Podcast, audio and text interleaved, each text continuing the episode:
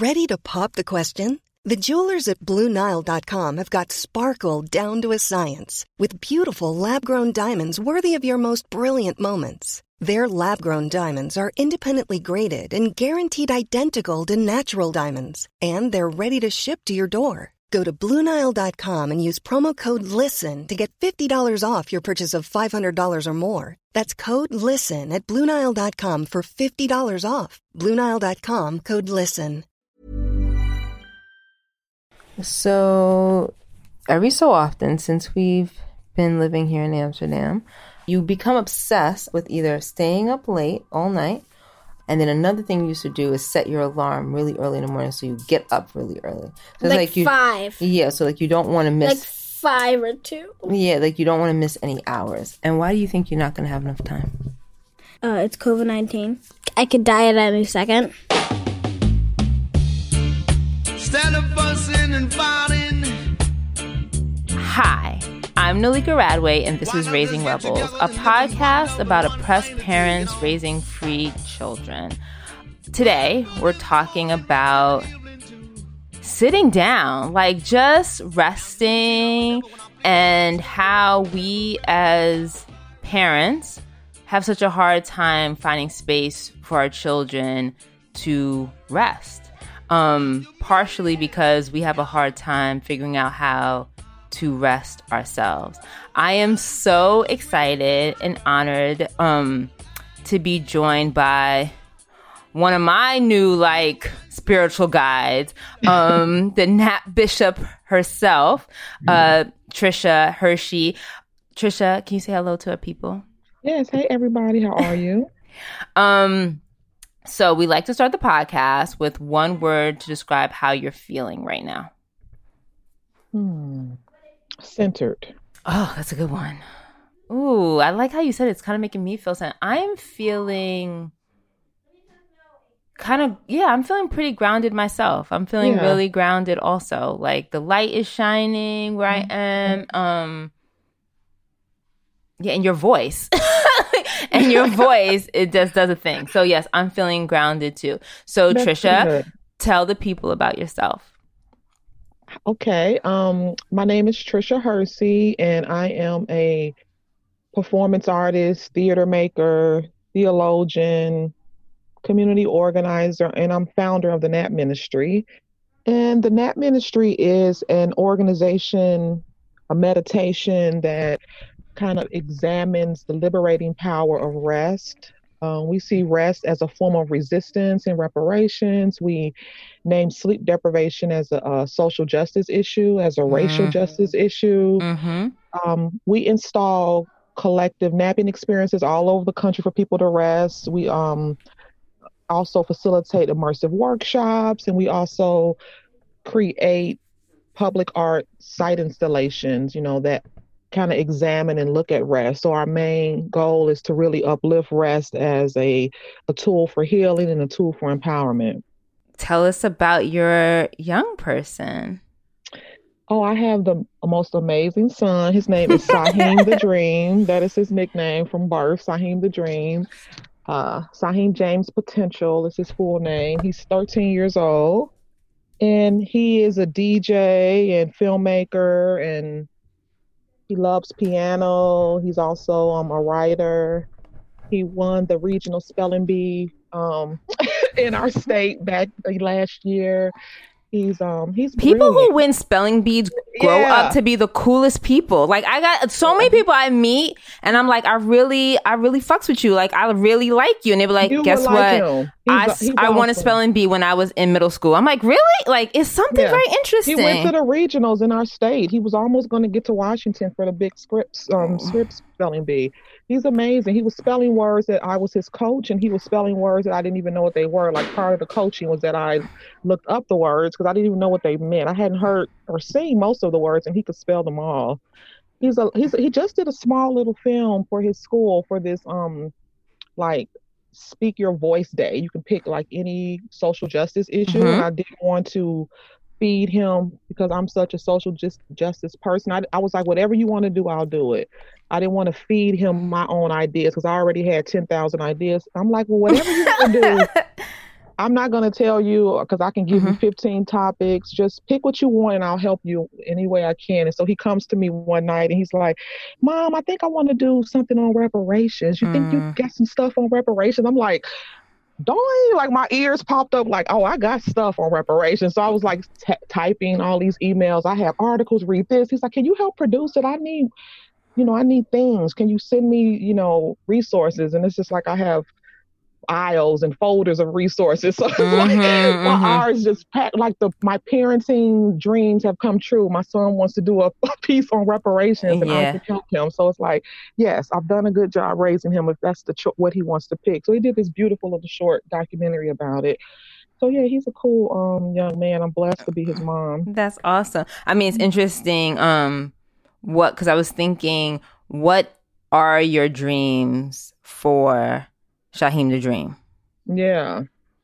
My dreams for him are that he always remains grounded in uh, who he is and um he remembers what his name means. His Sahim means warrior in Arabic. And so Mhm. always stay grounded in being relentless towards your dreams. He's always been a very relentless baby. Always want when he wants something, it's going to happen. So I said, if he can pull that into what he wants to do for his dreams, I'll be happy. I'm also glad that because um, you know, in our generation, back when I was growing up, if you would say to your parents you wanted to be something creative, they usually talked it down. Like Mhm. the first thing, I want to be an actor. I want to be an okay. How are you going to pay your bills? What, what are Mhm. you going to do with that? You want to go to school to study film? That's not going to get you any money. Mhm. Like that's kind of the generation. Um, I was I was brought up in that way. You know, um, you got to go to school to be a doctor, a lawyer, anything creative. They talk you out of it. That's a hobby, and I'm I'm so glad that he's going to be raised under um, me and his father's um, you know, guidance, knowing that if he says to us, I want to be a filmmaker, I'll be like, when can I help sign you up for classes? You know, like I'll pay for them. mhm, And so mhm, it's a mhm. new, I won't ever talk him down. I don't want him to ever be talked down off of doing something that his heart feels because how will you get paid to, how will you pay your bills on that? Or Mhm, mhm. how will you get a job? You know, I don't ever want that to be the end result of anything that he wants to do. So That's dope. that, I yeah. think um so part of what we do on raising rebels um is we start with like a recollection and a recollection is basically trying to push back as far as we can into our memory to think to recall something that happened to us as young people um because many times when we think about parenting we think about it from the perspective of an adult. But really if we're going to connect and like free our young like create space that can be free for our young people we need to think about who we were as children.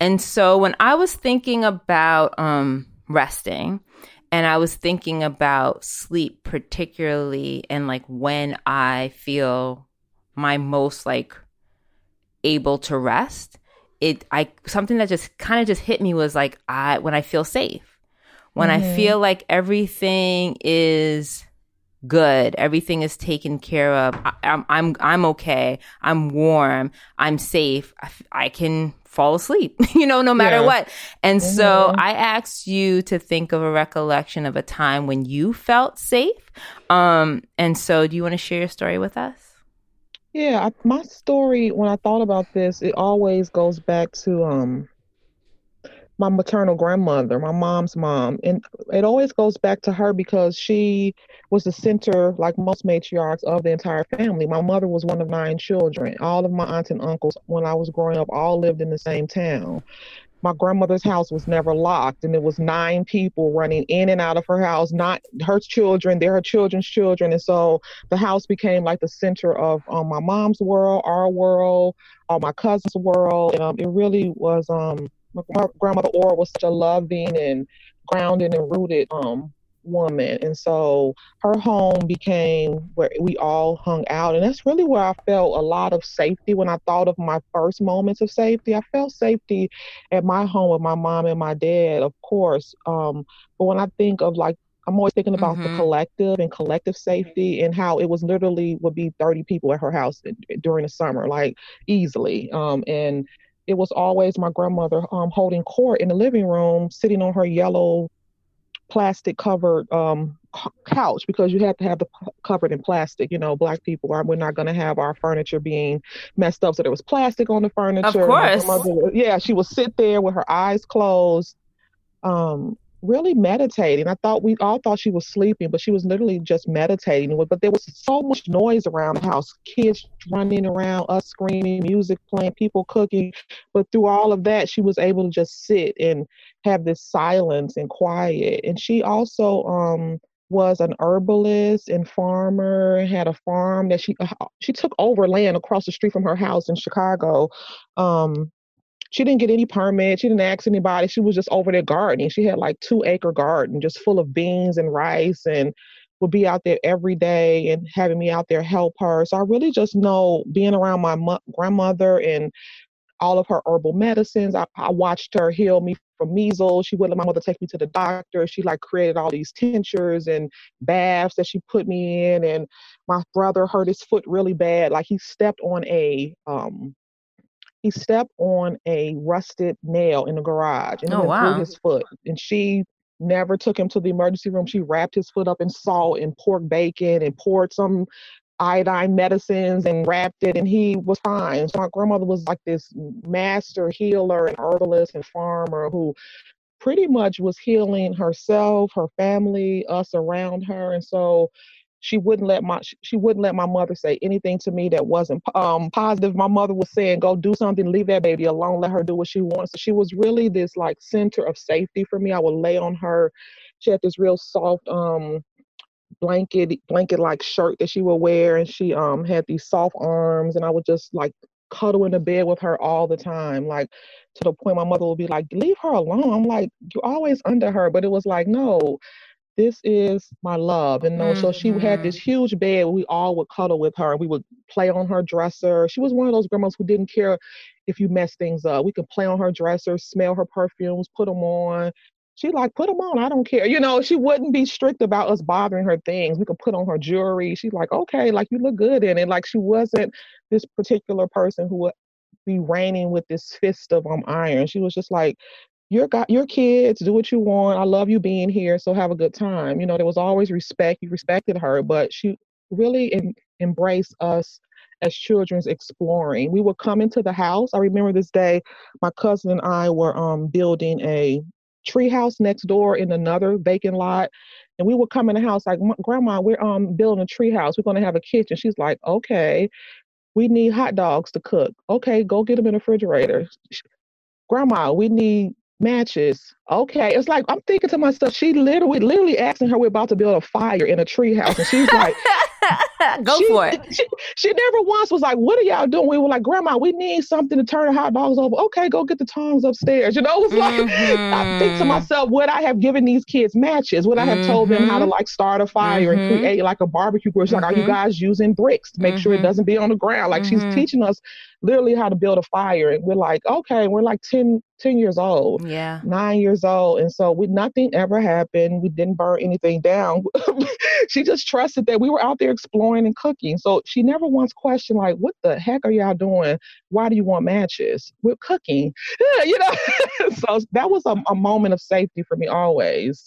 I think it's so interesting. I mean, it's so interesting.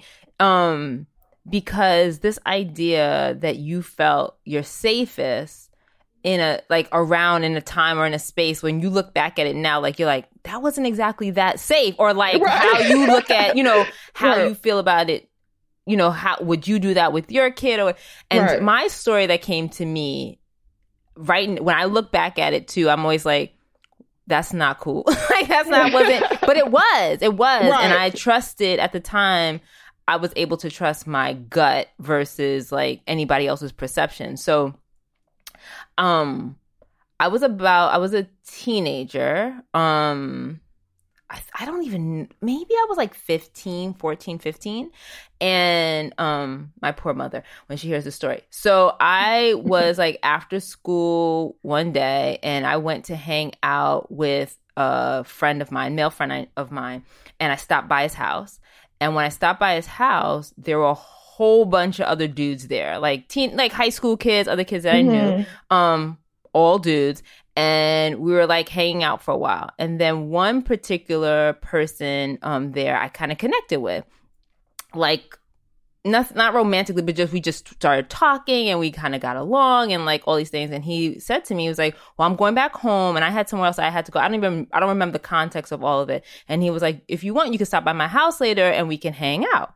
Mm-hmm. And I was like, "Okay, cool." And later on, we walked I, I don't even remember. It's just you know like how memory is. I don't remember all parts of right. it, but I don't know if we walked to his house together or I met him at his house later. It's like we we live in a, in the same neighborhood and near where I went to high school and all of it.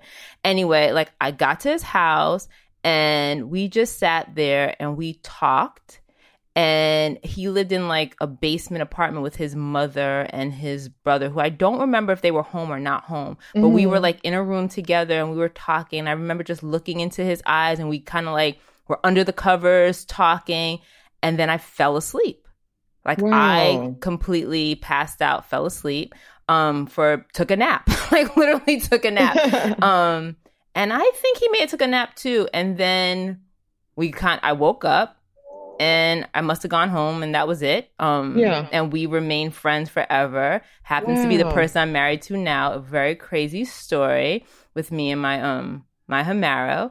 And when I look back at that memory and thoughts of it, I always think like that's the craziest thing. You know, I, I I'm recording. Uh, yeah. Okay. Thank you. Bye. um, I always think, what the hell was I thinking? Like, what was 15 year old Nalika thinking to feel comfortable in that space? Um, was I stupid? Was I naive? Was I ignorant? Right. Was I like just, I just got lucky?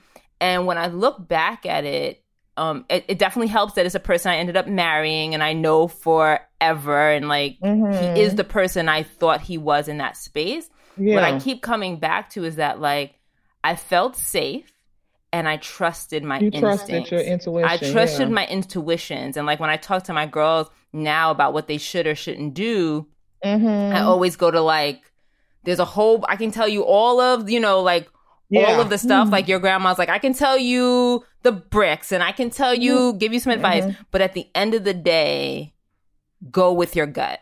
you know, yeah. I was like, at the end of the, we can talk, we can work it all out when you get home. We can work it all out when we come back together. But at the end of the day, get right. out of your head, get into your gut. Yes. And go with it. And, um, yeah. And kind That's of so like true. that sense of safety and how that sense of safety comes from within and also how we get it or we have it or are more in touch with it when we're children and it's yeah. something that gets stolen from us totally and, you totally know like it's taken from us and it made me feel like how do we rest you know like how do we as as people as black people as people color oppressed people how do we rest without feeling safe and mm-hmm. so I'm really excited to get into it with you because you have figured this like I, am not gonna say you figured it out, but because we're all like evolving uh-huh. and works in progress. Yeah. But what I do think is that you've you've developed, as you call it, a ministry around it, right? Like mm-hmm. a practice,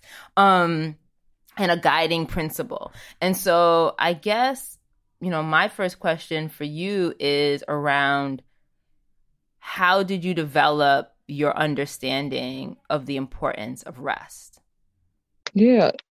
I mean, like most uh, Black women, you know, who, and most people who are um, in situations where there's um, a foot on their neck, there's oppression around them, they, they're do it yourself. They experiment and they DIY. They react and respond based on their everyday lived experience about what's what's going on. You know, every single thing around any type of justice work or justice um, movements is always from a people, from an individual, from a collective of people who are saying something doesn't feel right um i don't know what it is that we got to get to but it ain't this you know? And so you you kind of like are reacting to your everyday lived experience. And so the nap ministry really just started off as an experiment with me being a black exhausted woman in a white world, you know. And so I just, I just, I just use my senses, use my grandmother's senses, my senses of my mother taught me my do-it-yourself on the ground,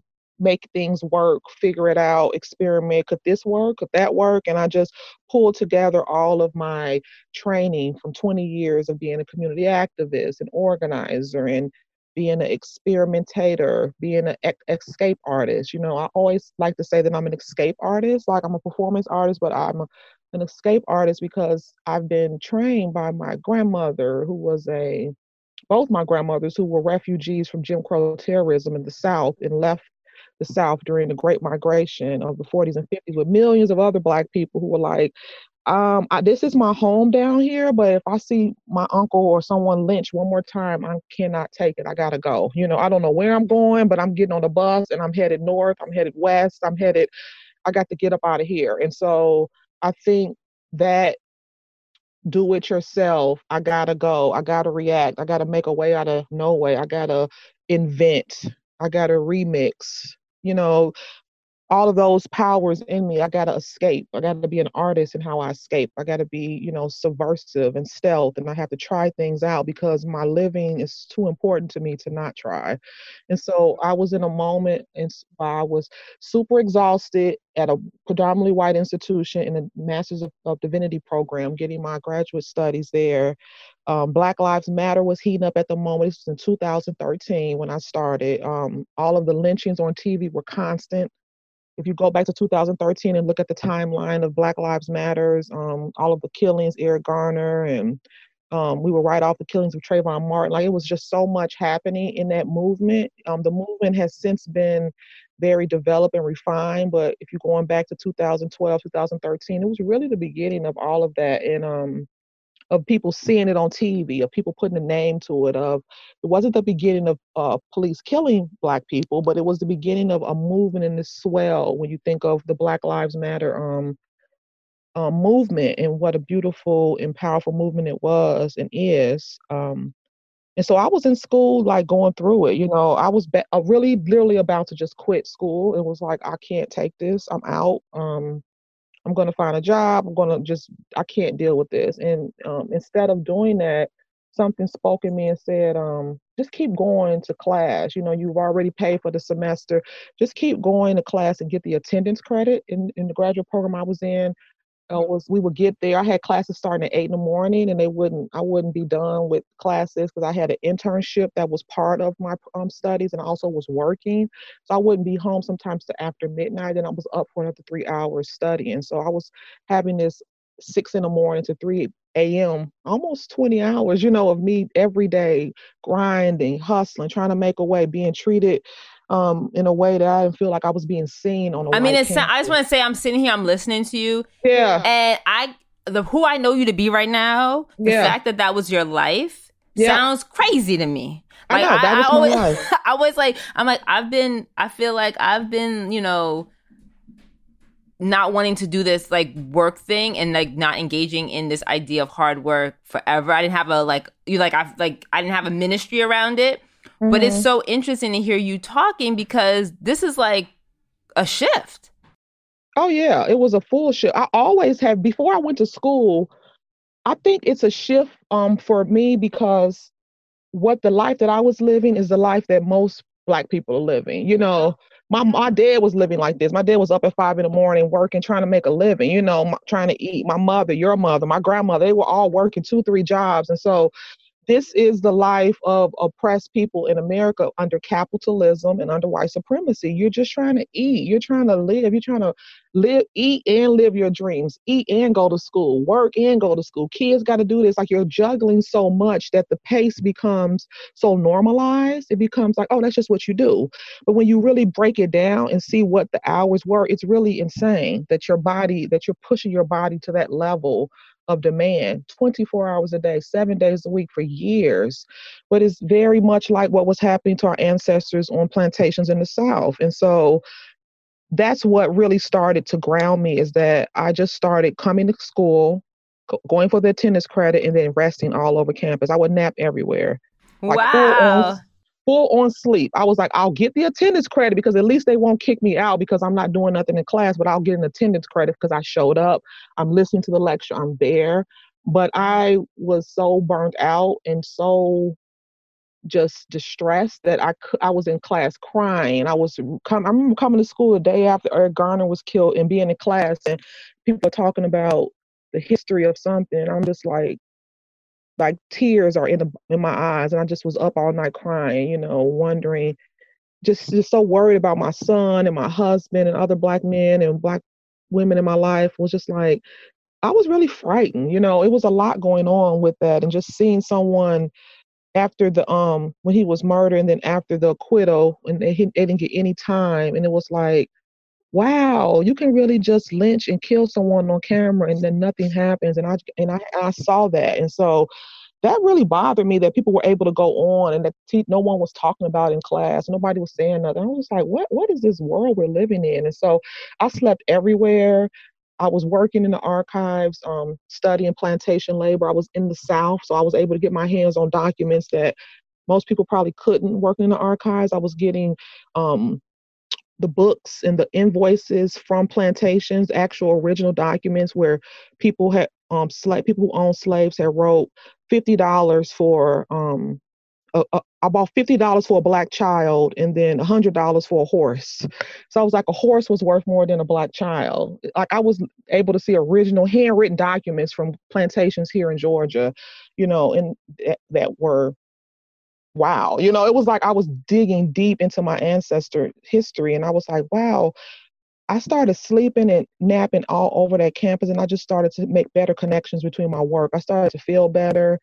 I started to be able to connect with my ancestors. I was getting dreams and having dreams about resting and um, rep- I was studying reparations theory. So I guess it is important to know when I was in seminary, my main research interests were um, Black liberation theology, reparations theory, cultural trauma, and also womanism and somatics. I was taking a lot of somatics classes with my body and moving and. Mm-hmm. Can and you explain? Going, see, I, you got to explain what somatics is. Like yeah, we, the people, people don't know. The people don't know. You got to tell us. is such a beautiful art. It's the art of, of like the mind body connection. It's the connection between what's happening in our bodies and how we connect that to our mind. Um, how our body holds trauma. I was studying cultural trauma, so I was wondering what does our body hold? What is the trauma that is held in our bodies that we don't talk about? I was studying um, and interviewing Jim Crow survivors. I was interviewing people who had survived Jim Crow, wondering what it felt like to hold trauma in your bodies and when you were walking, how you moved your body if you saw a white person and what inside the bodies and the tissues and the connections and how all of that was held because we don't talk um, about the trauma. We talk about the trauma of terrorism, of white supremacy, slavery, Jim Crow terrorism, the, all of that, but we don't talk about like what really how that is sitting in our bodies. And so I was reading this book called The Body Keeps Score. It's this um beautiful book. I think it's a, a, a really um, foundational book around P- PTSD, post traumatic stress disorder. A guy um, who is a um, psychologist, studied it in Vietnam veterans. And then, so he kind of is the beginning um, of talking about what PTSD is. And so he talks a lot about how the body keeps score. You know, the body is always holding, even if you want to forget, if your memory, your culture memory wants to forget, your body will never forget it. And so I was like tapping into the energy of the somatics of my body and what was happening on slave plantations to my our ancestors. Like, what was their life like? I was reading slave narratives and learning about their day-to-day details of their lives. The things that you don't hear about when you are a historian and you study slavery, you hear about you know the brutality what was happening but i wanted to know the micro details of what was happening in their lives so i needed to read their own words i needed to dig deep into their narratives and I was learning all these things that I never knew that women would give birth in the fields. Um, the midwife would take the baby and then they would keep going back. They would go back into the field the same day and pick because they had 500 pounds to pick, be able to reach their um, quota for the day, or there would be violence. So I'm thinking to myself, damn, you know, I've given birth. I could barely even lift my hand and put ice in my mouth. And these, they're like back in the field in rural Georgia in the 100 degree heat, working, bleeding, you know, it just took me it just it just back, took my breath away to know that it took my breath away they were working 20 hour days um, every day, you know, up at sun, wouldn't go, wouldn't be done until they got. And then I also wanted to see what 500 pounds of cotton looked like. So I use cotton a lot in my art installations. And so I, I got a photo and was able to work with a farmer and see what 500 pounds looks. And it's like, it's like a heap. It's like as big as the front porch of a house. It goes way up, and they had to pick that in one day. And couldn't rest on it. Mm-mm. One, you had that was that was your quota every day, every single day, and so it's it's a lot. And so I was like, just putting all those things together, and because I was experimenting with rest in my own body, I wondered to myself, how could I bring this to more people? Could other people be healed by this resting? Could we um, really communicate with our ancestors? Could this be a remembrance for them? Because I was like, they didn't get to rest; it was stolen from them.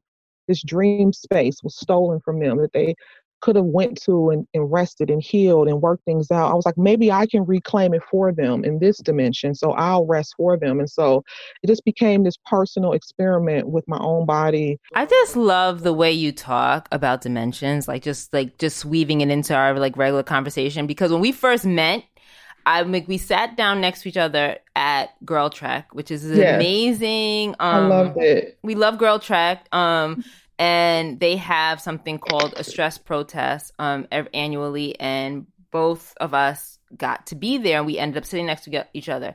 And when I sat next to you, and you started talking about, I was like, "Oh, what you know? What are you doing here?" And you know, I'm like, "I'm here talking about how we need to like Babies. you know, ease off these kids. And you're like, great, I'm here talking about like how we need to sit down.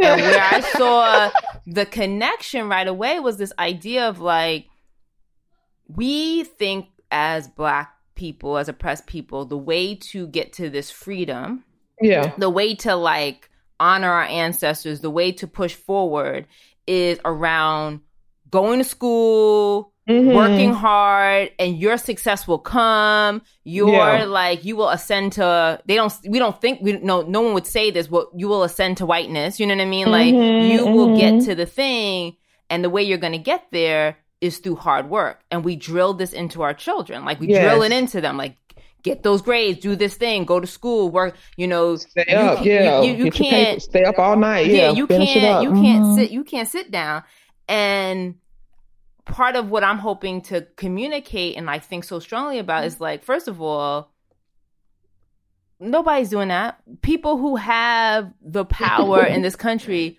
are not busting it like are not working the hardest. You know what i mean? No, they're not they're to get not. there they have inherited it and it is their birthright and they just live in that thing. Yeah. and the idea what you brought to the table and kind of this idea like actually resting is real liberation like yes. having giving yourself permission to listen to your body and Mm-hmm. Yes. to do what you think you need when you need it that is that is real liberation i just felt like there was this, this such this like connection of like yes you know those are the dots and those ideas of that as oppressed people we really don't know how to do that no. we don't Never know how and you know especially what you were speaking to all of the horrific um things that we have to experience um as oppressed people how you're never feeling safe Yeah. and how the heck are you supposed to like rest when you got to be with the swivel you know like you got to have your Mhm, head on a mhm. swivel ready at all times and it makes me think of our children and how we are training them Yep. to have their head on a swivel all the time and kind of like it's almost like we are having them live the oppression yes. even within spaces where they should feel safe Mm-hmm. in an attempt to protect them from the oppression.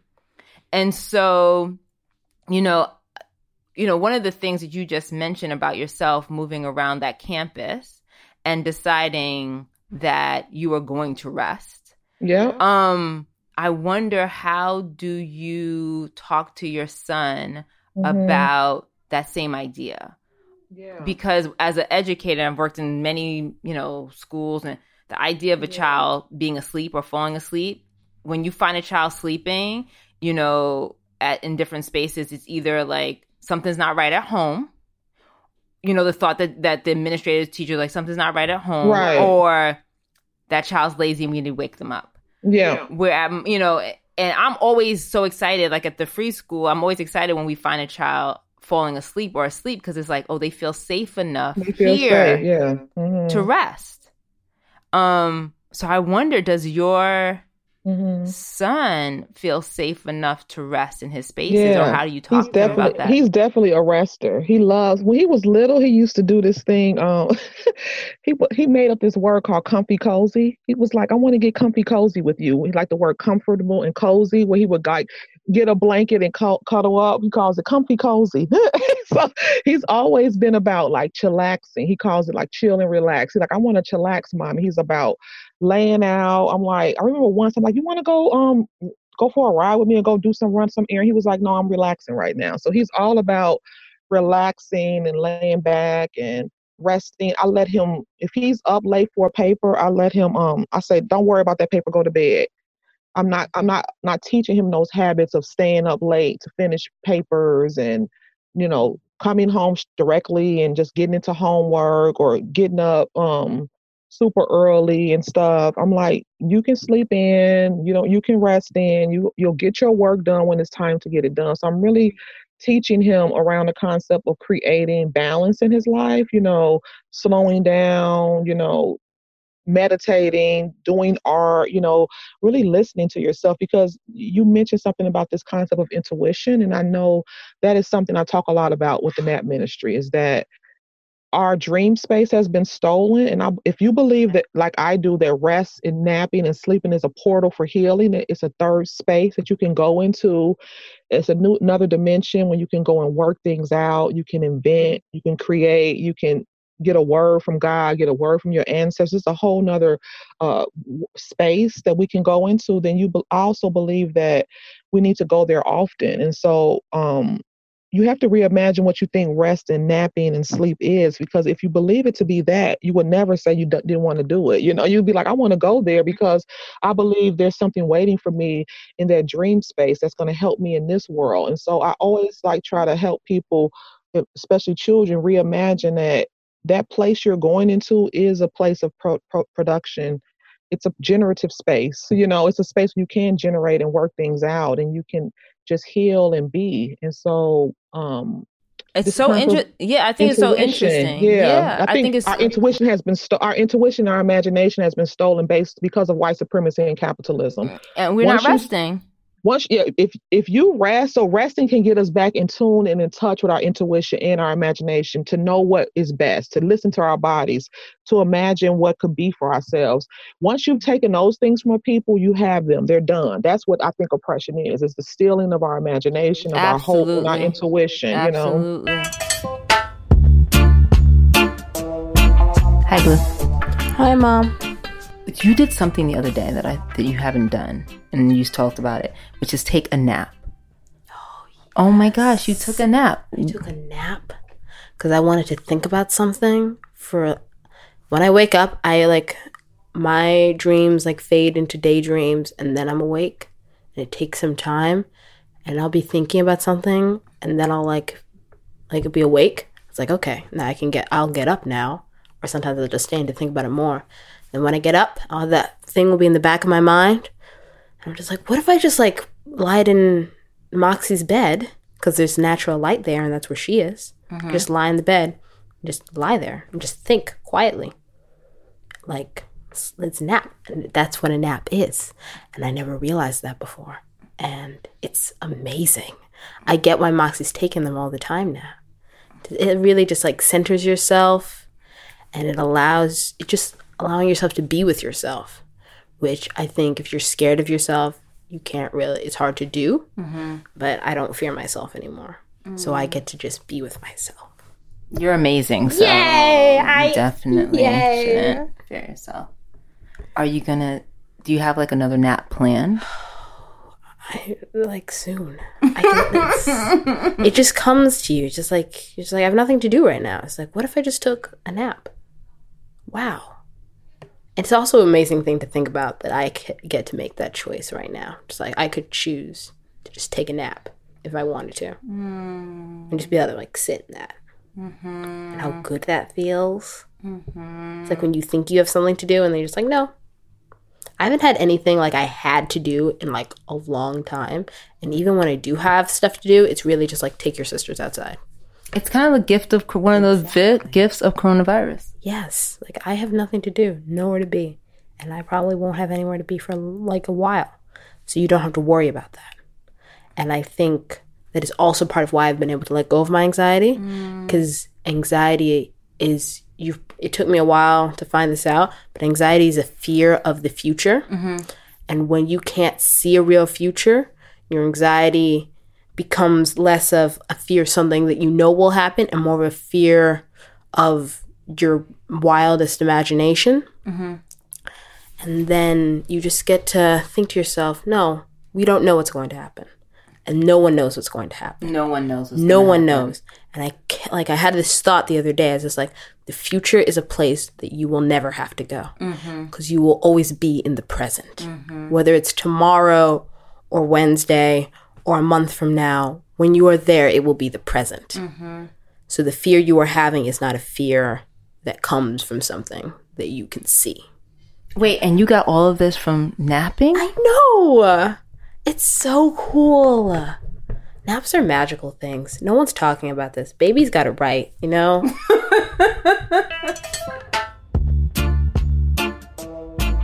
And I think, you know, what I'm really so committed to helping us see is how we are doing it to our children ourselves. And like, as you were talking, I was like, as I was, you know, thinking about the fact that we are going to get talking, I immediately went to like, nap, ch- cheat, like putting my children to sleep. and you know, and like when they were young and like new and toddlers, and you like trying to figure out ske- sleep schedules, like there's the Oh, pressure yeah. to figure out sleep schedule because you trying to get rest and like how are they gonna rest? And I've done everything under the sun. Yeah. Um, sleep with me, Ferberize, like um, cried, all of the things, all of the things, and I've you know, I and now as an adult thinking about when I feel the most comfortable sleeping is when I feel safe and how many of those trainings is about taking away that sense of safety from children yeah. and thinking it's going to get them to sleep.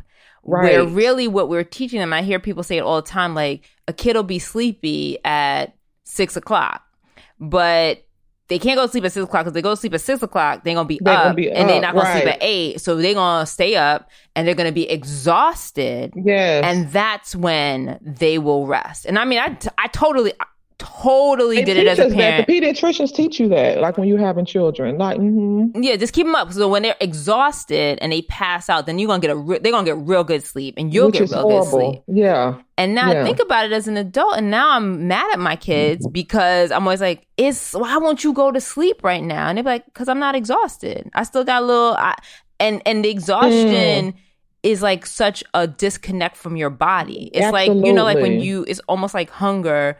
When you feel hungry, you should have probably eaten an hour ago. You know what I'm saying? Like, Yeah. and and we've trained You're children. starving. Yeah. mhm. Starving is when you eat. Exhausted is when you sleep Yeah. and then you don't remember you wake up like you that kind of like i slept so i slept so hard i don't even remember dreaming yeah. like that's the goal It's this We're abusive cycle of how we work with our bodies because we're not listening to our bodies.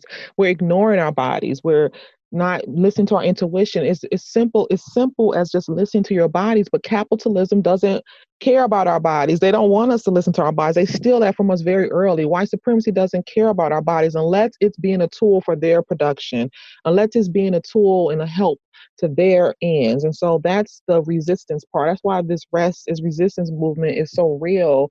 People think it's, it's just about naps. It's, this is about more than naps. This is about pushing back and disrupting toxic systems that don't allow us, don't see the divinity in us as humans. You know, like pushing back against our natural state. Like rest is not a privilege. Rest is not a luxury. Rest is a right. Is that's it. It's a divine right. And I'm so tired of people saying rest is such a privilege, such a privilege and a luxury to rest. The more we say that and think that that is true, the more we are allow white supremacy and capitalism to not be um illuminated to not be called out to not be like spoken out against like no this is the problem it's not this it's capitalism and white supremacy it's not any of those other things. So they continue to be able to slide underneath the radar, and we continue to, as ourselves to internalize the bullshit and say to us, "Oh, it's me. I have burnout. It's me. I, you know, I got to grind. I got to do this." When it's really you're not calling out the systems for what they're doing to us. You're continuing to like internalize it as something that's your fault, and so I want us to like start really looking at these systems and looking at how to dismantle, disrupt, and push back against them. I heard you say earlier you're talking um, about your son and this idea that what you are training, like how you are approaching being community with him uh, around school and around the things mm-hmm. that just like finding balance, um, and how he can like teaching him to listen to himself and respecting when he needs rest and you respect right. when he needs rest um and what is required of him in the larger world and yeah. i've gotten to a space you know where i'm not trying to find balance anymore necessarily with my like myself in the larger world or asking my children to figure out balance between themselves and large it's like abandoning it you know like and, mm-hmm. and i know you mm-hmm. can't i know that is like i know that's a privilege to even like consider and i also mm-hmm. know that it's not something that might not even be possible like we may aspire to it but it may not be something that we're able to bring into fruition just because the powers that be and and what we but we're i'm trying to figure it out about it in myself in our own bodies and i wonder around how you figure out how you're talking to your son or how you even think about the mm. balance between what you know to be true as far as the importance of rest, the importance of like rejecting what white supremacy calls us to do, and the fact that he lives in the world. He goes to school. Mm-hmm. You know, like everybody's not they don't want like you can't fall asleep here. I imagine no one's happy. you know, like mm-hmm. my mama's mm-hmm. well, my mama is the Nap Bishop and she said, you know, this mm-hmm. no, no no one wants to hear that. Um and I'm wondering like how how does that work? And maybe it's not even necessarily just school. Maybe it's, you know, family members, maybe it's other people in your community, but how do you balance what you know so clearly to be true and what is in the world? I mean, I think that's the question of any person who lives in this world. If you live in the Western world, you're always going to have to be um, being subversive and inventive and being an escape artist and you know continuing to like create. I mean, this is the the beauty of our ancestors who were the most inventive, subversive people to be able to like remix oppression and, and, and get be given something and come out of it with some joy. You know, and always trying to like center themselves around joy. And so when I talk about um, the lineage of the transatlantic slave trade and from slavery and from you know Jim Crow. Like I'm proud to be from that lineage of people who were uh, master magicians and inventors and subversive people who figure some shit out. And so I don't never want to lose that. I don't never want to become to the point of where I'm just so like trying to not like uphold that and, and, and, gain balance and power from that warrior like strength from that. And it doesn't and it can be very um soft too. It's a soft and tender way. It's a way of just knowing and listening to self and, and, and centering yourselves around their stories and listening to what your body wants and also looking at the collective looking at how you as a you're never alone like you as one individual person i tell my son you're one individual person but there's so many collective people around you who are known and unknown who made you who you are and so i really try to help him see the world from the balance like you're going to have to now you're going to become an ancestor at one point. You know, you'll be a good answer ancestor at once. So, so what are the ways and the things that you can connect with your ancestors to build you up and never want to get rid of that fighting spirit? Like, um, people are always like, you know, we're never going to be able to um, be away from that. And I, I take it and gain strength from the subversive nature of my ancestors and what they were doing on the slide, what they were slickly creating and stealthily building and behind the scenes. You're going to always have to be working in that way. I don't care where you go in the world. Like this is white supremacy is global. Unless you're mm. trying to move to a black planet listen, like Sun Ra, which listen, I would love to do. I would love listen. to get on my spaceship and get the yes. hell up out of here.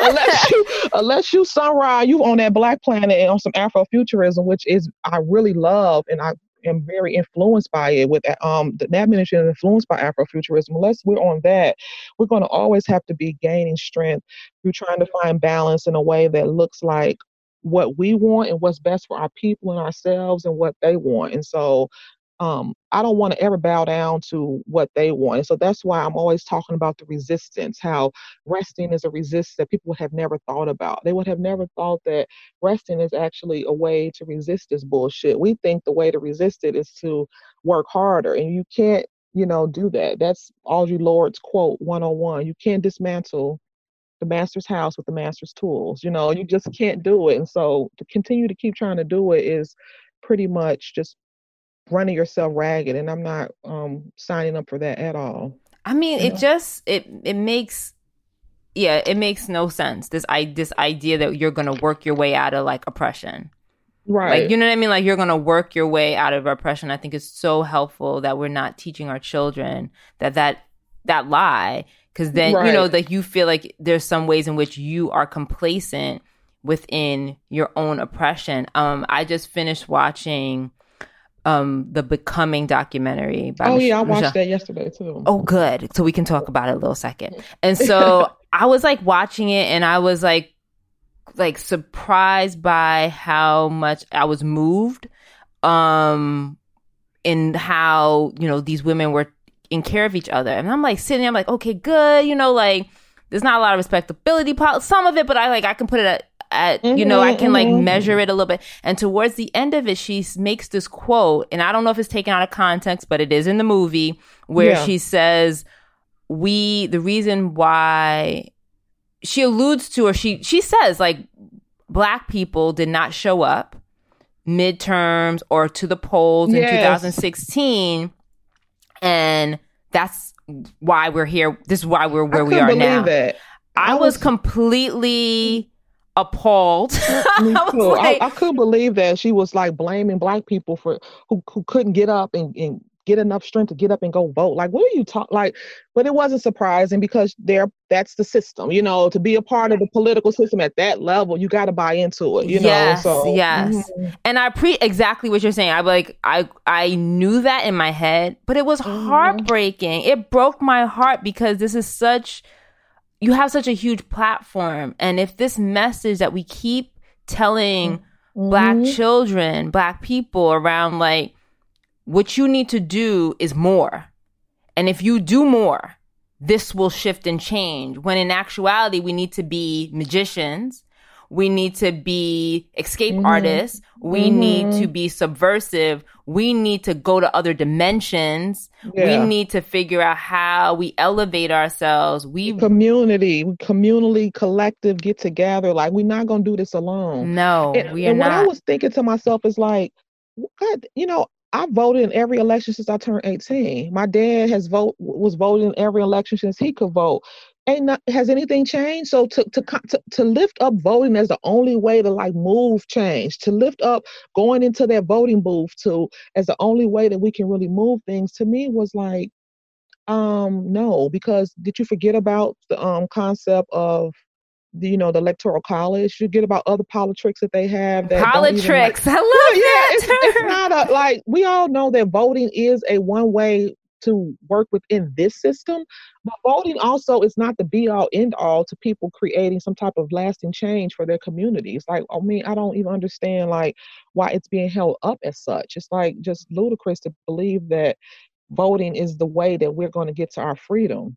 And I, know? I mean, I definitely appreciate so much of what you're putting out in the world. I hope that through you being on this particular podcast, that message gets like filtered down to how we parent and mm-hmm. how we mm-hmm. engage with our children and recognize how important it is that they have moments where they're doing nothing and nothing yes. is being asked of them. Mm-hmm. Um and like that is true liberation like you spoke earlier around this idea of the arts and how yeah. what a blessing you feel like it is that your child can like know that when he wants to embrace the art is going to be met with good. You know, like do you? Go and I it. Yeah. too, you know what I mean? I too am um, raising artists, and what I recognize is that they need a lot of downtime. They need a lot of time where they're in their head and they are practicing thinking about what they're about to create. And so I want to ask you one last thing before we end because we are in the midst of this pandemic yeah. which I um you know, I keep thinking about the gifts that corona is trying to give me. Mhm. And I'm wondering for you, what are the gifts that you think corona is trying to give you or trying to give Mhm. all of us?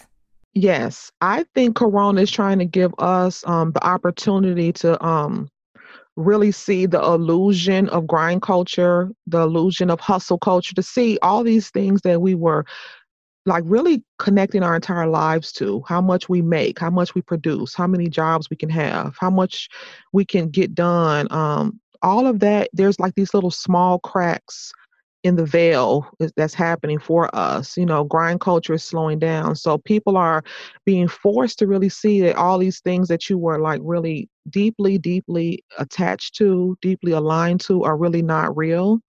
They're not true. And um, there's giving people the opportunity to see a little bit of the reality of what's really happening. And I think that's so important because I always talk about resting and sleeping, allowing you to wake up, allowing you to see what's really happening. That silence, that um, resting, that napping, prayer, things like that are all bu- veil busters. They um, remove the veils from our eyes to see what's really going on. And to me, that sight, that insight, having sight like that is really so important for us as um oppressed people and, and as of people who are in the world trying to like make it free, like trying to liberate each other and ourselves, like to really have insight to see what's really what the fuck is really happening? You know, like I think we're like zombied and zombified. We don't really know what's happening. We're just like on a a roll this thing of go go go go go go get up work grind but for that to stop and you for to have a moment to you to be like oh man okay what's really happening you know like what's what is really going on behind the scenes? It's allowing people to peek in and i want and you can't get in there and peek around and really like process it if you're exhausted and so i, I want coronavirus is really helping people to like take this as an opportunity to slow down. It is not the time to be trying to be more extra productive it's really the time to like take the opportunity to have this insight to like process and to see what's really happening I want to just thank you so much for being on the podcast, um, sharing your ministry with us. Um, I think what I'm like leaving our conversation with is this idea of dreaming and how you have to make the space to dream. absolutely And that's how we're going to envision um, Yes. what's coming. Thank you. Bye, my Okay, love. then. Thank you so much. bye bye Bye. take care part of what being in Amsterdam and just away from so many things that are pulling at me is I get to decide when I wake up and when I go to sleep. And I haven't realized that I have not decided when I wake up and when I go to sleep like my whole life. Maybe on vacation, but really like consistently and for a sustained amount of time. That has not been my truth. And I would think maybe it's the kids that are making it happen because they get up and I got to get up. Or maybe it's just my natural rhythm. I'm a morning person. And then I realize now that actually the kids are right. They're on my rhythm. We're in the same space. We function in the same way. And really, what was making me get up and go to sleep and controlling this very personal part of my life was the oppression that I was under. like the world that I lived in controlled something as personal as my body's rhythm. And now that I am just beginning to reclaim my body and how it moves and when it moves and and when it wakes and when it eats and when it like when it does whatever it wants to do, I can never give it up. like I, I don't I don't know what that means for me in the world and how I'm going to function, but it is true, true, true, true, true freedom. and fighting. This podcast was produced by Domino Sound. Why not just get together and live in one love and one unity, you know? Rebel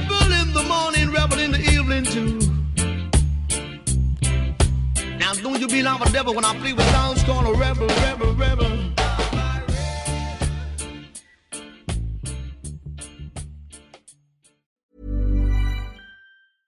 Ready to pop the question? The jewelers at BlueNile.com have got sparkle down to a science with beautiful lab grown diamonds worthy of your most brilliant moments. Their lab grown diamonds are independently graded and guaranteed identical to natural diamonds, and they're ready to ship to your door. Go to Bluenile.com and use promo code LISTEN to get $50 off your purchase of $500 or more. That's code LISTEN at Bluenile.com for $50 off. Bluenile.com code LISTEN.